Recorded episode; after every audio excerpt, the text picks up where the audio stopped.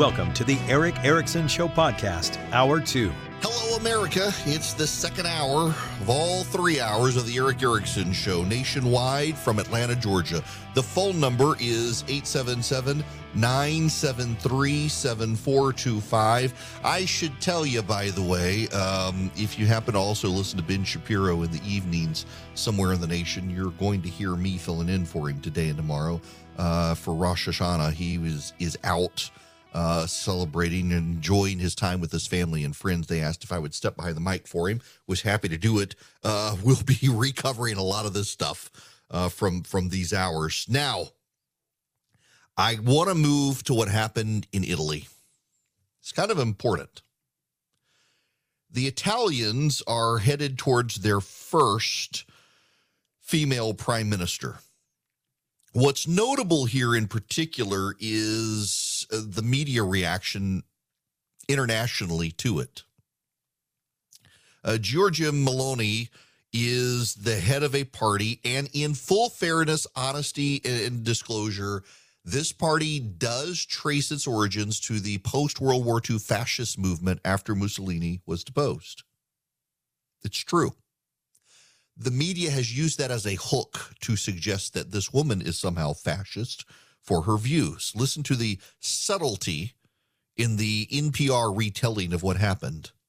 The coalition led by far-right leader Giorgia Meloni won the most votes in elections held Sunday and appears set to form Italy's first far-right government since World War Two.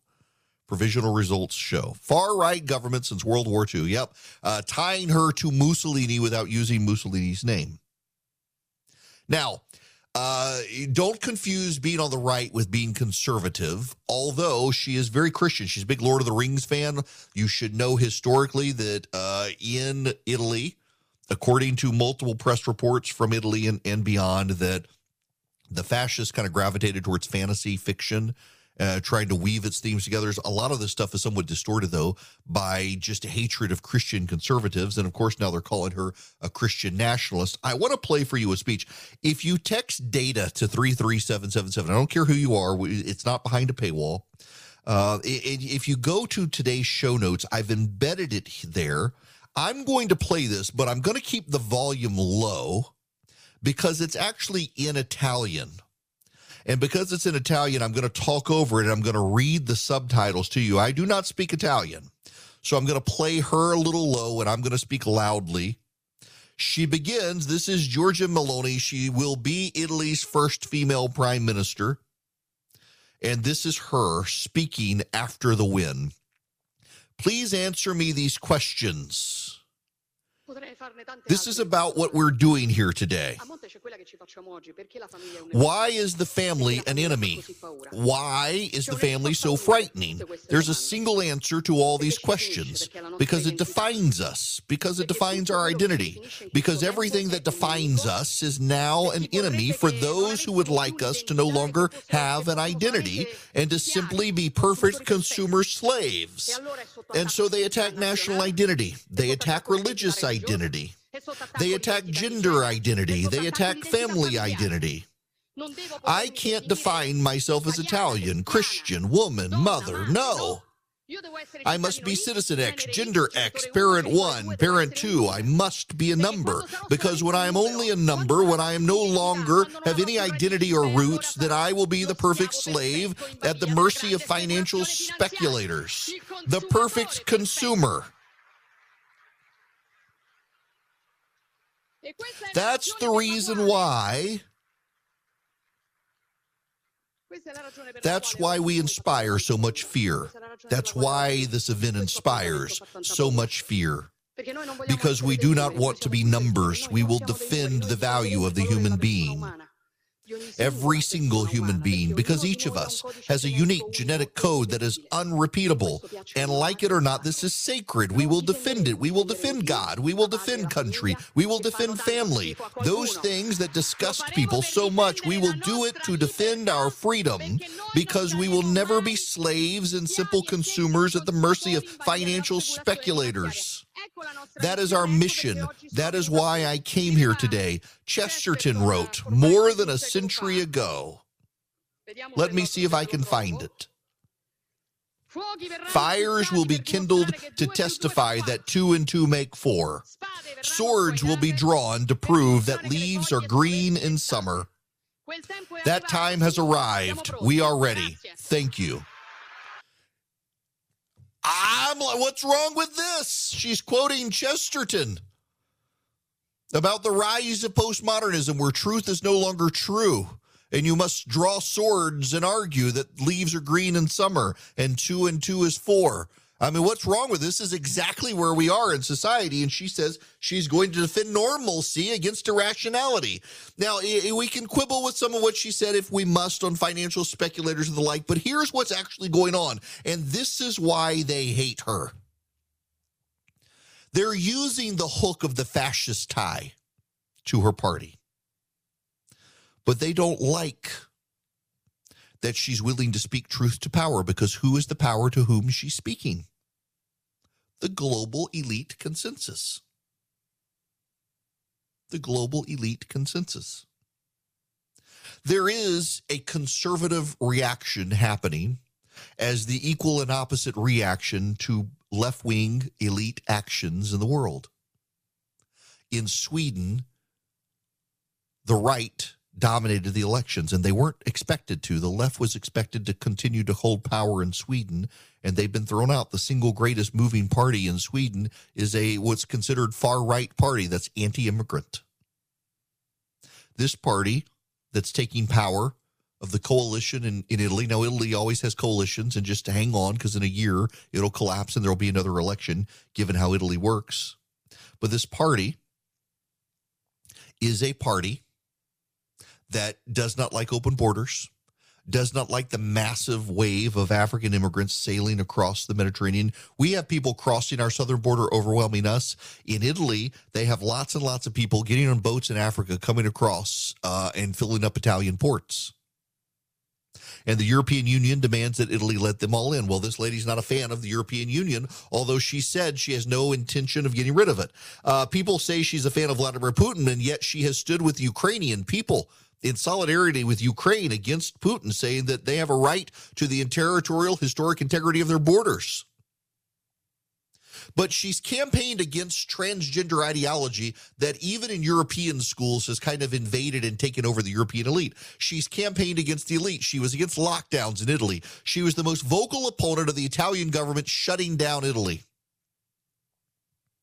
She was opposed to the vaccine mandates for COVID in Italy, saying that they don't actually, that they undermine the integrity of vaccines, because since they don't provide an actual cure, like most vaccines actually prevent you from getting sick, and these don't. So it will undermine people's faith in vaccines if you force a vaccine on people that doesn't actually keep them from getting sick. What's happening are the Italian people are tired of the elite, just like we are in this country. There's something to Ron DeSantis in this. The progressive elite in this country despise DeSantis. They don't like his theater. They don't like his performance. Even DeSantis, in his interview with Mises, it's not something they should have done, this, this uh, push, this, this movement to send people to Martha's Vineyard. He didn't want to do it, but it was the only way to get people to pay attention to the issue. He didn't like the performance, but he felt he had to do it. The elite in this country decided to get rid of capitalism, not by replacing it with socialism, but by replacing it with technocrats. They have presumed that they could flip switches and turn knobs and get certain economic results to benefit their preferred chosen people. They could pick the winners and losers and adjust the economy accordingly. And where has it gotten us? eight percent inflation, forty-three percent increase in the price of eggs, gas prices going up, and they said there was nothing they could do to control gas prices, and now gas prices falling, and they're saying it's all their their credit to them, credit to them. They're the ones who lowered it. By the way, gas prices started to go back up. I filled up with gas in North Georgia over the weekend. It was less than three dollars for the first time I can recall in a while. It's already going back above three dollars as Hurricane Ian heads into the Gulf of Mexico and oil operations have to shut down.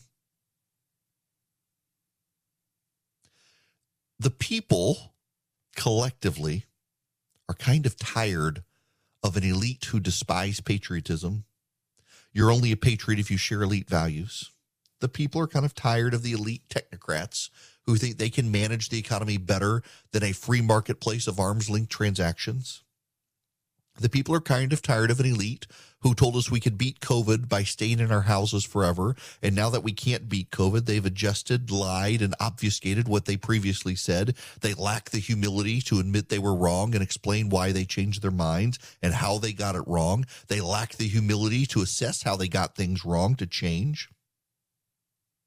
I mentioned this before. Let's step back to twenty sixteen. I, I didn't support Trump. I, I didn't. I, I, I wouldn't. Even if I thought he was going to win, I didn't think he was going to win, but I wouldn't have supported him. I, I really did believe, do believe character counts. I supported him in twenty twenty because it was very obvious that, I mean, no one was ever going to go third party. It was going to be Democrat or Republican. I was going to pick the lesser of the two evils, still acknowledging it's evil. It's just less than the other one. I, I would prefer it if we had something better, but this is what the nation wants. Biden versus Trump. I'm going to go with Trump because I think Biden will be a disaster, and he is. But a lot of the people who got twenty sixteen wrong refused to even assess how could they get it wrong. Why did they get it wrong? And they started making up mythologies to justify why they got it wrong. It was the Russians. It was the Russians. It's always the Russians. They couldn't acknowledge that something was going on in the country. I at least tried to sit down and figure out what I got wrong. And one of those things was that I, for years, had been battling the Republican establishment as a conservative, fighting Mitch McConnell so much, even supporting someone running against him, that they took me off Fox News for doing it. And we lost. Then I figured, well, there wasn't much of a constituency for being uh, conservative as opposed to Republican establishment. But my gosh, by twenty sixteen, everybody else had caught up and wanted to burn it all down to the ground. And I, I got why. I totally got right. I, I was a trendsetter in that regard. Just didn't think there were a lot of people with me there. But here come all these people in the Republican Party. They would rather burn it down or put a bull in the china shop in the form of Trump than leave the establishment in charge. And it's been that way ever since, because Republicans for years had made promises and broken those promises. They for years had promised to fight and then were more interested in sucking up to the media and the press and being liked by Democrats than they were actually fighting the Democrats on their own charges. I mean, listen to Gavin Newsom in California. He said, oh, Ron DeSantis broke the law. We're going to find out which one he broke. Those people play dirty. We're going to be ruthless to him. Of course, the Democrats are always ruthless. And now they have the major press around the world in league with them. Oh, this woman, she's a fascist. Italy's descending into the far right. Tie her to Viktor Orban in Hungary. Why not give her a chance? I gave Trump a chance. I said, look, I'm wrong. I think I owe him a chance. And it paid off. He didn't, I, did, I still got issues with the man. Still don't care for him, but he had some great policies. These people on the left, though, can't bring themselves to do that, can't bring themselves to recognize they screwed up, can't bring themselves to understand why they were wrong, because they don't think they were wrong, and that ultimately is the problem. And that is why so many people in the world today are embracing right-wing politicians, not because they want right-wing politicians, but they're the only people standing up and fighting the elite. You see, when I was wrong, I said I needed to assess why I was wrong and figure out how to get right, how to understand what's happened in politics that I missed. When these people in the elite get it wrong, they don't think they got it wrong. They think you got it wrong, and they hate you even more. And it's hard to contain that hate. And the voters realize how much the elite disdain them. And so the voters have just sent Giorgia Meloni's party to power in Italy as a big middle finger to the elite of Europe, who have locked them down, forced them against their will to take vaccines, forced them to overwhelm their cities with immigrants they did not want, and forced them to play into a highly consumerist European system, all while indoctrinating their kids on gender ideology. And the people finally had enough and voted against the elite at the ballot box. So now the elite will spend a lot of energy trying to discredit the vote and trying to discredit the new prime minister, because the elite don't have any humility to assess how they screwed up. All they want is power. Everybody asked me about Boll and Branch sheets. I actually put up a picture the other day. We got some at our house because we order from them. We actually are customers. They're like, oh my gosh, are they really that good? Yes, they get softer every single time you wash them. I mean, they use one hundred percent organic cotton threads. They're super soft. You get such a good sleep. They have just the great weight to them. Like I had a pair of sheets we actually threw away when we replaced it with Boll and Branch, where is they were just like too light and also not very soft. The Boll and Branch, they're perfect. The drape across your body when you sleep, absolutely perfect. Boll and Branch uses the highest quality threads on earth for superior softness, for a better night's sleep. They've got over ten thousand stellar reviews. Their signature sheets come in nine neutral colors in all sizes, from twin to California King. You will feel the difference. And they're one hundred percent free from toxins. No pesticides, no formaldehyde, no harsh chemicals. Get fifteen percent off your first set of sheets when you use promo code ERIC, E R I C K, at boll and branch dot com. That's Boll and Branch, B O L L A N D, branch dot com. The promo code is ERIC, E R I C K. Hello there. It is Eric Erickson here. The phone number, if you want to be on the show, eight seven seven, nine seven three, seven four two five. I got to go back to a story I mentioned earlier. The Los Angeles Times has a story that the F B I misled a judge, along with a U S attorney who helped mislead the judge. Agents took photos and videos of pay stubs, password lists, credit cards, a prenup agreement, immigration and vaccine records, bank statements, heirlooms, a will. According to court records, in one box, agents found created, cremated human remains. They raided safe deposit boxes at the U S Private Vault store in Beverly Hills. eighteen months later, turns out in unsealed court documents, the F B I and the U S Attorney's Office in Los Angeles got their warrant by misleading the judge who approved it. They omitted from their warrant request a central part of the F B I's plan: permanent confiscation of everything inside every box containing at least five thousand dollars in cash or goods. The F B I's justification for the dragnet forfeiture was its presumption that hundreds of unknown box holders were storing assets tied to unknown crimes. It took five days for agents to fill their evidence bags, more than eighty-six million dollars in cash and a bonanza of gold, silver, rare coins, gem-studded jewelry, and enough Rolex and Cartier watches to stock a boutique. The U S Attorney's Office tried to block public disclosure, disclosure of court records that laid bare the government's deception. A judge rejected the request. The failure to disclose the confiscation plan in the warrant request came to light in F B I documents and depositions from a class action lawsuit. The box holders all sued. The court filings show the federal agents defied restrictions that the U S magistrate judge set in the warrant by searching through box holders' belongings for evidence of crimes. The government did not know what was in the boxes, who owned them, or what, if anything, those people had done, says a lawyer representing four hundred box holders. That's why the warrant application did not even attempt to argue about probable cause. After a two-year investigation, leaders of the F B I's Los Angeles office believed U S Private Vaults was a magnet for criminals hiding illicit proceeds. The business was charged with conspiracy to sell drugs and launder money.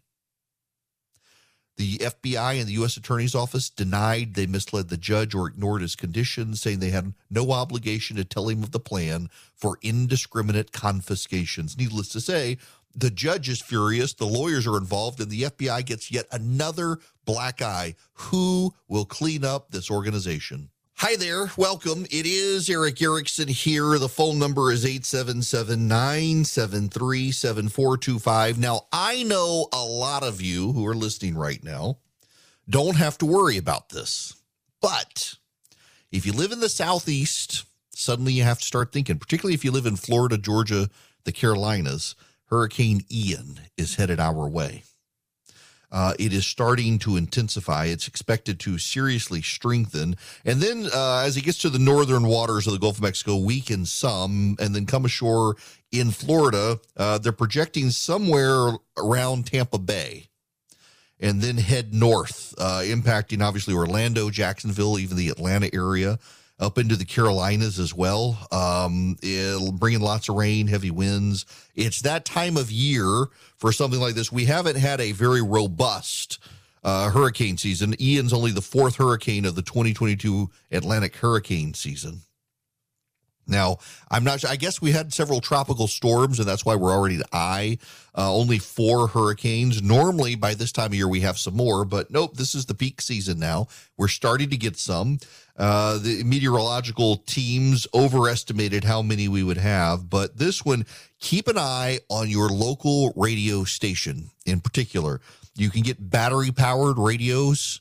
Uh, you, you charge your phones. Those of you who have electric cars, you probably want to start leaving Florida now just so you can get out without your car battery dying, since you're not going to get gas in your car. You probably want to go on and head out in your Teslas.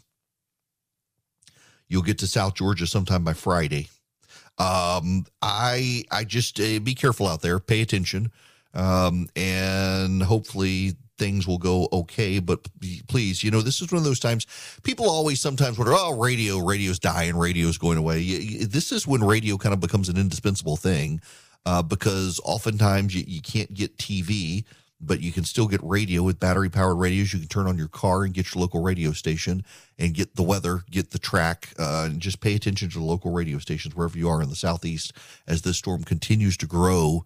Uh, it's one of the reasons I still go to the Drudge Report all the time, because whenever there's a hurricane, uh, the Drudge Report copiously puts up the tracking maps and the, the computer models of where it may or may not go. And, well, um, one way or the other, right now, all of the computer models show it's going to cut up through Florida, uh, either through Tampa and Orlando area or or come up a little bit to the west and go straight up through the South Georgia, Valdosta to Macon and, and Atlanta. So just pay attention, and then it's going to cut over through South and North Carolina. Now, we got to move on. I just, I felt obligated to do that. Um, obviously, stick with your local radio station this week uh, and pay attention as the weather forecasts change. Pollsters, let's get into this. Pollsters fear they're blowing it again. This is from Steve Shepard at Politico. Pollsters know they have a problem, but they aren't sure they're fixing it in time for the November election. Since Donald Trump's unexpected twenty sixteen victory, pre-election polls have consistently understated support for Republican candidates compared to the vote ultimately cast. Once again, polls over the past two months are showing Democrats running stronger than once expected in a number of critical midterm races. It's left some wondering whether the rosy results are setting the stage for another potential polling failure that dashes Democratic hopes of retaining control of Congress and vindicates the G O P's assertion that polls are unfairly biased against them. It's not that pollsters haven't tried to fix the issues that plagued them in recent elections, whether they're public firms conducting surveys for the media and academic institutions or private campaign consultants. They've spent the last two years tweaking their methods to avoid a twenty twenty repeat. But most of the changes they have made are small. Some pollsters are hoping that since Trump isn't running in the midterms, the problems of underestimating Republican vote share will disappear. But others worry that Trump's ongoing dominance of the news cycle, from the F B I seizure of classified documents at Mar-a-Lago to litigation in New York, effectively is making him the central figure. There's no question that the polling errors in twenty sixteen and twenty twenty worry the polling profession, worry me as a pollster, says Charles Franklin, the director of the Marquette Law School poll in Milwaukee and a longtime survey taker in the battleground state of Wisconsin. The troubling part is how much of that is unique to when Donald Trump is on the ballot versus midterms when he's not on the ballot. After twenty sixteen, pollsters said the problem was their samples included too few voters without college degrees. The polls were better for the twenty eighteen midterm, so they were still too Democratic on balance. Then came twenty twenty, which was worse than twenty sixteen, and for which pollsters have yet to settle on a definitive explanation for what precisely went wrong. As a result, an easy fix is proven elusive. But pollsters have mostly agreed that, particularly in twenty twenty, the surveys missed a chunk of Trump's voters who refused to participate in the polls. The current twenty twenty-two polling is widely favorable for Democrats. five thirty-eight's light prediction model, which is based solely on the latest polling data, says Democrats have a seventy-nine percent chance to retain the Senate. That probability clashes with the expectations of both parties and most independent handicappers who consider it a coin toss. And the New York Times noted that some of the Democrats' strongest numbers are coming in the states that have seen the greatest polling misses. Celinda Lake, a prominent Democratic pollster, told Politico her firm, Lake Research Partners, is working hard to get the right balance of voters in the samples, but that a certain segment of Trump's voters is increasingly elusive. It was less of an issue for a long time. It looks to us like it's getting to be more of a problem recently. Her firm isn't alone in working to mitigate the problems. Quinnipiac, long-term player in polling, released polls showing Warnock and Herschel Walker in Georgia with a Walker Warnock six-point lead, despite other surveys showing it tied. Doug Schwartz, director of Quinnipiac, says his interviewers have changed the way they ask respondents about their vote choice. Another Northeastern academic pollster, Marist College, released two polls, one showing Warnock ahead of Walker by five points, the other showing J D Vance running neck and neck with Tim Ryan, the Democrat in Ohio. Marist also had some twenty twenty misses, showing Biden with a six-point lead in North Carolina, where she lost, and a five-point lead in Pennsylvania, where he won by one point. Marist Lee Mirengolf said the school has diversified its sampling by contacting voters, not just by phone calls, but text and online. This goes on and on and on and on and on. I don't want to read you the whole article, but it's worth capturing that context and the quotes from the pollsters. One last one is from Glenn Bolger. He runs Public Opinion Strategies. He's one of the most respected Republican pollsters in the country. There is a good chance that a lot of publicly released surveys are overstating Democratic strength. Amanda Iovino, Republican pollster at W P A Intelligence. Uh, that you should know is uh, one of my f- uh, favorite pollsters in America. It is his firm, W P A Intelligence. And they're noting that even in Virginia last year, making all the adjustments for polling, a lot of pollsters missed it. It's easier to get college-educated voters on the phone than voters who don't graduate from college. Chris Wilson of W P A Intelligence, I, I'm, I need to get him on the show to talk about this phenomenon because they do way more detailed surveying now than they ever have in the past. And even they recognize that the polls are off. What they all tell me, what, and I talk to a lot of the people that I'm referencing here, Democrat and Republican, I talk to a great many of them. I know them because for years I used to work with pollsters and do polls for candidates and politicians. Here's what pollsters overwhelmingly tell me, and it doesn't matter whether they're independent pollsters, Republican pollsters, or Democratic pollsters. They all tell me the same thing. The bottom line polling numbers are probably wrong and probably are overstating Democrats. Everybody agrees with that, particularly in states where you've had historic undercounting of Republicans. If you've undercounted Republicans in twenty sixteen, twenty eighteen, and twenty twenty, the odds are you're undercounting them in twenty twenty-two.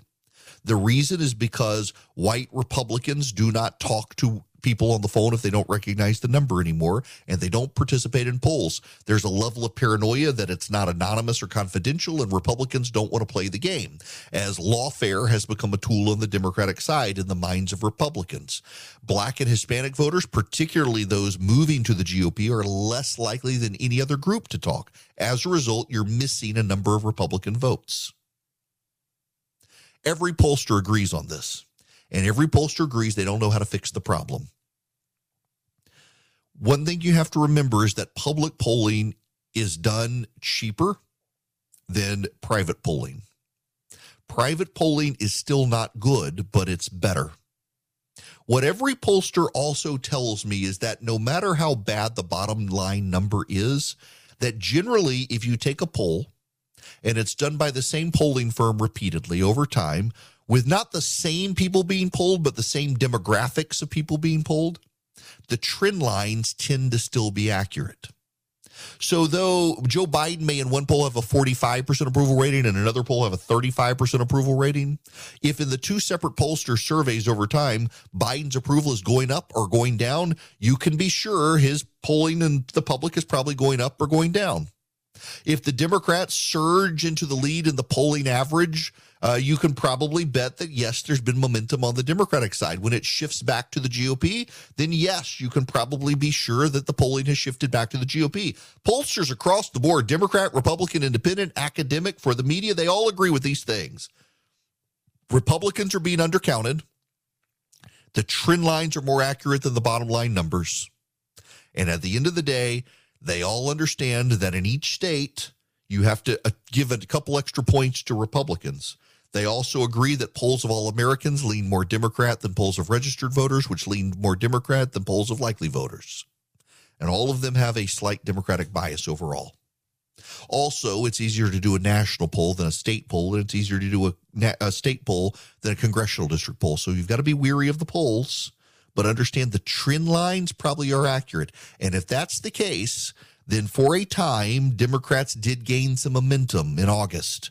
And by now, they're starting to lose it as the polling is coming back in the G O P's favor as they shift to the likely voter pool. That being said, the only way to know what really is going to happen is to stay around for Election Day and be sure to show up and vote. The problem for Democrats here is that when you look at a place like Nevada, Adam Laxalt is now in the lead in the polling average. Nevada was supposed to be a Democratic state. They've undercounted historically Republican strength in Nevada, so if Adam Laxalt is in the lead in the polling, he probably is in the lead. Or look at Georgia, where Herschel Walker in the polling average is tied with Raphael Warnock. Now, Brian Kemp is ahead of Stacey Abrams by about six points. There is a growing wishful thinking on the left that uh, the ticket will be completely split in Georgia, where people will vote for Brian Kemp and vote for Raphael Warnock. That will happen to some degree. I just don't know that it will happen enough. By the way, Brian Kemp has his new ad out. He hadn't responded with a lot of ads. Stacey Abrams is outspending him. She spent thirty-three million dollars on ads. Kemp maybe has spent half of that. You want to hear the new ad from Brian Kemp? It just launched. It's scenes of Stacey Abrams doing the T V show rounds. Talk shows, magazine covers, television cameos. Stacey Abrams wants to leave Georgia behind. Abrams' next act? You also see yourself running as president, too. Oh, absolutely. Abrams is bankrolled by liberal elites. In return, she's pushed their agenda on Georgia. Lockdowns, school closings, tax hikes, releasing criminals, and defunding police. Celebrity Stacey, a perfect governor for liberal elites, just not hardworking Georgians. That's Brian Kemp's latest ad, firing up in the state, uses her appearances on Star Trek, The View, magazine covers, hanging out. While it says that uh, she's getting all of her money by liberal elites, underneath it, it says uh, Stacey Abrams, thirteen point eight million dollars from California and New York. Those are where the liberal elites are. Uh, what's so interesting to me is that the polling in Georgia has Kemp in the average about up six point six percent. He may actually be higher than that, given the poll biases of about two percent to the Democrats in Georgia. So he could be up eight or nine percent. Uh, Abrams, of course, at this point, I think knows she isn't going to win. But around the country, this is the same phenomenon happening everywhere. Democrats seem to be doing okay in polling. Pollsters privately think they're overinflating it, and the Democratic base keeps coming up with things. You know, in twenty twenty, it was that there was a massive surge of Black and Hispanic voters, and that was going to be Trump's undoing. This time, it's, there's been a massive surge of young women. After the Dobbs decision, the number of young women registering to vote soared. And that's what they're hanging their hopes on. This is a pattern of wishful thinking. You take this one data when all the data, all the polling suggests that things are bad, and you hang your hat on something like that, everyone is convinced, convinced, convinced that after the Dobbs decision, the old rules don't apply. I still think, I mean, I could be wrong. I, I'm willing to admit I could be wrong. But I still think when the number one, number two, number three, number four, and number five issues for voters is the economy, stupid, it's the economy, stupid. And that doesn't play well for the Democrats. Then, of course, you've got groups out there like Patriot Mobile that are playing to help the Republicans as well, pouring millions of dollars in to help Republicans, and they do it by taking their profits and giving it to the conservative movement. They were designed to do that. They're the only actual Christian conservative cell phone provider in the country, explicitly set up that way. But to do what they want to do to help the conservative movement, they need your business. In exchange, they give you guaranteed great service using the same cell towers all the big companies use. What you do is go to patriot mobile dot com slash Eric, patriot mobile dot com slash E R I C K, You take your business to Patriot Mobile. You grow their profits. They grow the conservative movement. You can also call them nine seven two Patriot. Tell them I sent you, you get free activation. You get great discounts. They have one hundred percent um, U S based customer service. And they want your business. They actually share your values, and they really want your business. You're not dealing with a woke company. You can take your existing phone number to them or get a new one. You get guaranteed great service.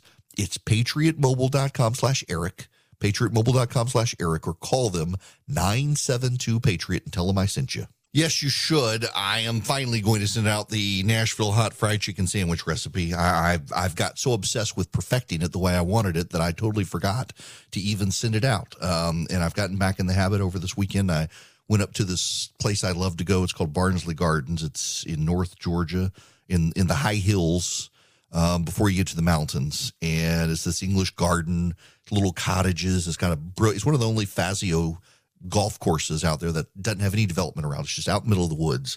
Uh, it was me and the deer playing by myself at the end of the day.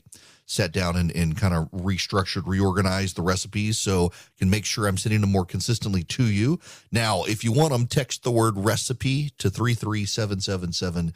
You will get the Nashville hot fried chicken sandwich this week. I, I've been working on it and working on and working on and working on. I finally got it where it's crispy, it's spicy, but not too hot for people, but how to get it hot if you want it hotter.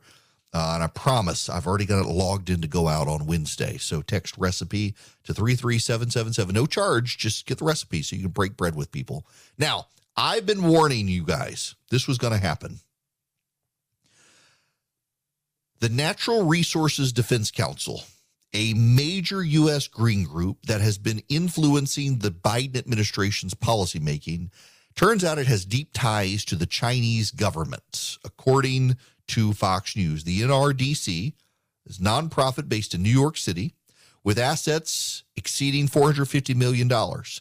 It's worked on climate issues extensively in China since the mid nineties. Several of its top officials have worked with the Chinese Communist Party.